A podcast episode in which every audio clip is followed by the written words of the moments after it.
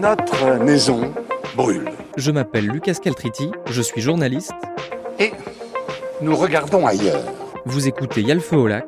Make our planet great again. Le podcast de West France qui décortique ce que l'on croit savoir sur l'écologie. Sur le climat, il n'y a pas de plan B, car il n'y a pas de planète B. Nous ne pourrons pas dire que nous ne savions pas. Seuls 29 autres cas ont été confirmés. Avec 30 malades, la Corée du Sud était donc encore... Oh putain, c'est pas vrai, j'ai du réseau là. Allez. Ça, c'est moi, en train de m'énerver parce que ma vidéo vient de s'arrêter sur mon téléphone alors que j'ai quand même une barre de 4G. Allez. Au plus le rond au centre de l'image immobile tourne, au plus je m'énerve. Et au plus je me dis que si j'avais la 5G, Allez. je n'aurais pas du tout ce problème. C'est une scène qui peut paraître ridicule, et qui est ridicule en soi, mais la lenteur du téléchargement d'une page internet ou d'une vidéo, c'est une des choses qui aujourd'hui m'énerve le plus. C'est complètement débile, je sais, j'ai le temps, et puis c'est pas dramatique, mais c'est plus fort que moi. Et pour toutes les âmes faibles comme moi, les esprits brillants de notre planète ont inventé la 5G. Non, plus sérieusement, au départ, je me suis juste un petit peu renseigné sur les capacités de la 5G et quelques détails euh, techniques. J'ai du coup bah, traîné sur les sites internet d'opérateurs et à un moment donné, sur celui de Free, j'ai lu ça. La 5G est une technologie éco-performante. Elle permet de consommer moins d'énergie que les précédentes technologies 4G ou 3G. Elle a été pensée pour offrir plus de possibilités tout en consommant moins de ressources en énergie. Par exemple, regarder une vidéo en 5G permettra de consommer 10 fois moins d'énergie qu'en 4G. Donc là, soit vous vous dites, c'est une super nouvelle ça, soit vous vous dites, comme moi, Hmm, je un petit peu dubitatif là quand même. Pourtant, cet argument de l'éco-performance est même défendu par le gouvernement. Cédric O, le secrétaire d'État au numérique, dans un entretien au journal Le Monde du 15 septembre 2020, assure que, je cite, la 5G c'est plus de débit mais moins de consommation énergétique. Et bien sûr, vous vous en souvenez sûrement, le président de la République en personne a pris position sur le sujet. La France va prendre le tournant de la 5G parce que c'est le tournant de l'innovation. Et j'entends beaucoup de voix qui s'élèvent pour nous expliquer qu'il faudrait relever la complexité des problèmes contemporains en revenant à la lampe à huile. Je ne crois pas au modèle Amish. Et je ne crois pas que le modèle Amish permette de régler les défis de l'écologie contemporaine. Mais je préfère quand même aller vérifier par moi-même. C'est pour ça que je me pose cette question aujourd'hui. La 5G est-elle une technologie éco-performante?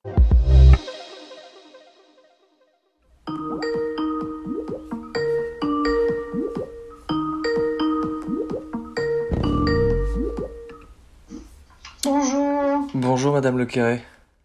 Pour pouvoir répondre à et cette question, j'ai eu la chance d'interviewer la climatologue et présidente du Haut Conseil pour le climat, Corinne Lequéré. Le Haut Conseil pour le climat, c'est un organisme indépendant chargé d'apporter un éclairage sur la politique du gouvernement en matière de climat. Il est composé de 13 membres, en gros, c'est le gratin français des scientifiques et experts du climat. Et alors qu'il n'existe pas encore d'études mondiales au sujet de l'impact écologique de la 5G, le Haut Conseil a publié un rapport, très important donc, en décembre 2020, intitulé Maîtriser l'impact carbone de la 5G.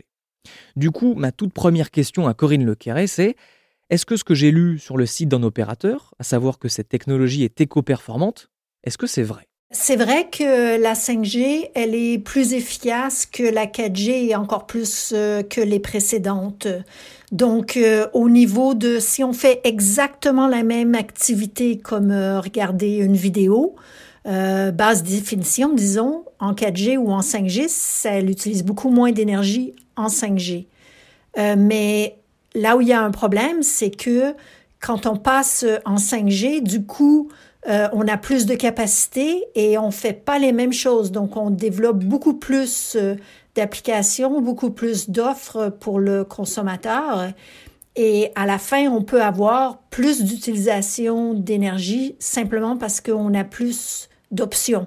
C'est ce que l'on appelle les effets rebonds. Et les consommateurs, les utilisateurs que nous sommes, n'ont absolument pas la main dessus, nous n'avons pas la possibilité de l'empêcher. Donc voilà, déjà, cet argument de l'éco-performance est d'entrée de jeu mis à mal. Mais on va pas s'arrêter en si bon chemin. Voyons avec Corinne Lequerret les points essentiels du rapport du Haut Conseil pour le climat. à commencer par l'estimation chiffrée de l'empreinte carbone de la 5G. On voit déjà que les émissions du numérique, ça fait à peu près bon, 15 mégatonnes, hein, pour vous donner des chiffres, par année, ce qui représente 2% de l'empreinte carbone de la France. Déjà, si on n'a pas la 5G, les émissions, elles diminuent pas, elles restent à peu près constantes, ce qui est en soi un problème, parce que l'on doit réduire nos émissions en France hein, pour euh, répondre au réchauffement climatique. Donc, ce qu'on a fait, nous, on a regardé dans les dix prochaines années si on déploie la 5G euh, comparé à si on la déploie pas du tout, euh, comment est-ce que ça augmente les émissions, donc spécifiquement pour la 5G.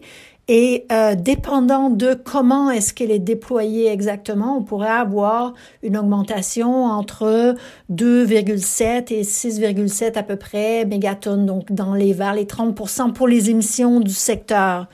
Et cette augmentation, euh, elle est causée par euh, justement euh, l'augmentation de l'offre. Hein. On peut faire beaucoup plus avec la 5G qu'on ferait avec la 4G, mais elle est aussi associée aux produits. Donc aux appareils, aux smartphones, aux data centers, à la construction des, nouvelles, des nouvelles lignes. Trois quarts, en fait, de l'augmentation des émissions, c'est les, produits physiques et un quart, l'augmentation de l'électricité. Alors, je m'arrête un instant parce que les chiffres énoncés par Corinne Lequéré sont juste énormes. Dans le scénario avec l'intensité de déploiement de 5G la plus basse, le Haut Conseil pour le climat prévoit une augmentation de 2,7 mégatonnes de CO2 d'ici 2030. Ça veut dire une augmentation de l'empreinte du numérique de 20%, et ça, c'est le scénario le plus bas. Au pire, ce serait 45% d'augmentation de l'empreinte carbone du numérique. Maintenant que ça est bien dit, revenons sur les causes de cette hausse. Et je suis désolé, mais je vais encore devoir rajouter des chiffres et des pourcentages. C'est un peu dense, mais essayez de me suivre. Corinne Lequerel expliquait, les trois quarts de l'augmentation de l'impact à cause de la 5G seraient dus à la fabrication des terminaux comme les téléphones, les objets connectés, etc., à la fabrication des réseaux et celle des data centers. Concrètement, ce sont les trois équipements qui vous permettent d'aller sur Internet le smartphone, là où vous faites une recherche Google par exemple, le réseau avec les antennes et les data centers où sont stockées les données dans les serveurs. Pour ce qui est des téléphones, je vais un tout petit peu nuancer ce que dit Corinne Lequerret et ce qui est dans le rapport du Haut Conseil pour le climat. La 5G devrait probablement entraîner une hausse des ventes, mais pas nécessairement un boom gigantesque. La raison, c'est qu'aujourd'hui en France, un smartphone est changé en moyenne tous les 22 mois, donc même pas tous les deux ans. C'est un chiffre très bas, mais en gros, ça veut dire que les Français allaient, quoi qu'il arrive, changer de téléphone, qu'il y ait le déploiement de la 5G ou pas. Attention, je suis pas en train de dire que c'est bien, c'est même un désastre d'un point de vue environnemental, mais je dis simplement que de ce fait, les achats de smartphones ne sont pas forcément imputables non plus à la 5G. Maintenant que le bilan est dressé, qu'en est-il des solutions? Comment faire pour limiter l'empreinte environnementale de la 5G Eh bien, le Haut Conseil pour le climat s'est également penché sur cette question. Comme trois quarts euh, des émissions sont associées au matériel physique, euh, donc, euh, il faut mettre en place des mesures qui permettent de contrôler le contenu carbone de la production. Donc, on parle ici, euh, par exemple, le recyclage en fin de vie des matériels.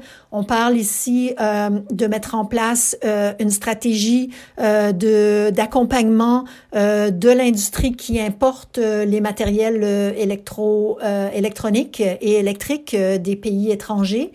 Et euh, on a écrit un rapport spécifique pour essayer d'accompagner ce genre de, de, réduction en émissions hein, qui vient de l'empreinte carbone de l'étranger.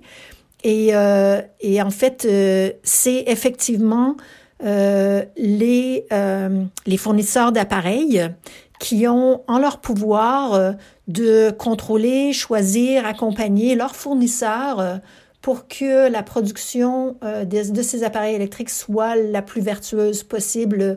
Bien sûr, là, on parle dans les pays étrangers. On a aussi euh, la possibilité, ou en tout cas, on a aussi fait la recommandation euh, d'avoir un score carbone sur les appareils pour informer, sensibiliser les, les utilisateurs, hein, y compris les industriels, sur l'empreinte carbone là, des, des appareils. Mais moi, vous qui écoutez ce podcast, qu'est-ce que nous pouvons faire? Les citoyens, en fait, euh, on a un pouvoir de, d'achat, on a un pouvoir de, de, guide par rapport à ce qui est désirable dans la société.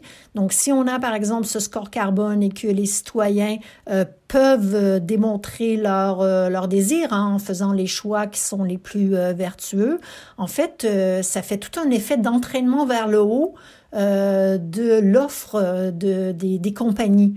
Donc, euh, effectivement, oui, les citoyens ont un levier. Euh, par contre, le levier le plus fort, le plus efficace, c'est celui qui est entre les mains déjà du gouvernement pour mettre en place les stratégies, les obligations et des entreprises pour vraiment euh, les déployer et s'approprier justement leur part de, de responsabilité et d'accompagnement dans cette transition vers la neutralité carbone. Autant dire, deux chantiers de taille étant donné que les opérateurs mettent toujours en avant une efficacité énergétique de la 5G, qui n'est pas fausse théoriquement, mais qui dans les faits n'empêchera pas une importante augmentation de la consommation de l'électricité. Que les fabricants de smartphones ou d'objets connectés n'ont fait aucune annonce concernant leur empreinte environnementale, et puis que l'État français n'a pas fait une seule étude environnementale préalable au déploiement de la 5G.